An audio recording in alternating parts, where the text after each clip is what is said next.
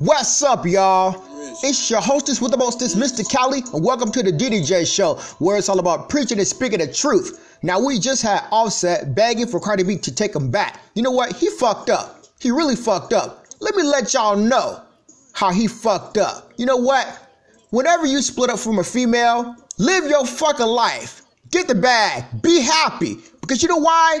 Women hate to see a nigga happy. They want to see you miserable. They want to see you crying. They want to see you begging on your hands and knees for them to come back. They can't stand to see a nigga happy. I guarantee you, if Offset would just act like Cardi B doesn't exist, live his life, get the bag, be happy to the motherfucker, I guarantee she'll take him his ass back real quick. That's some real shit. Women hate to see a nigga happy.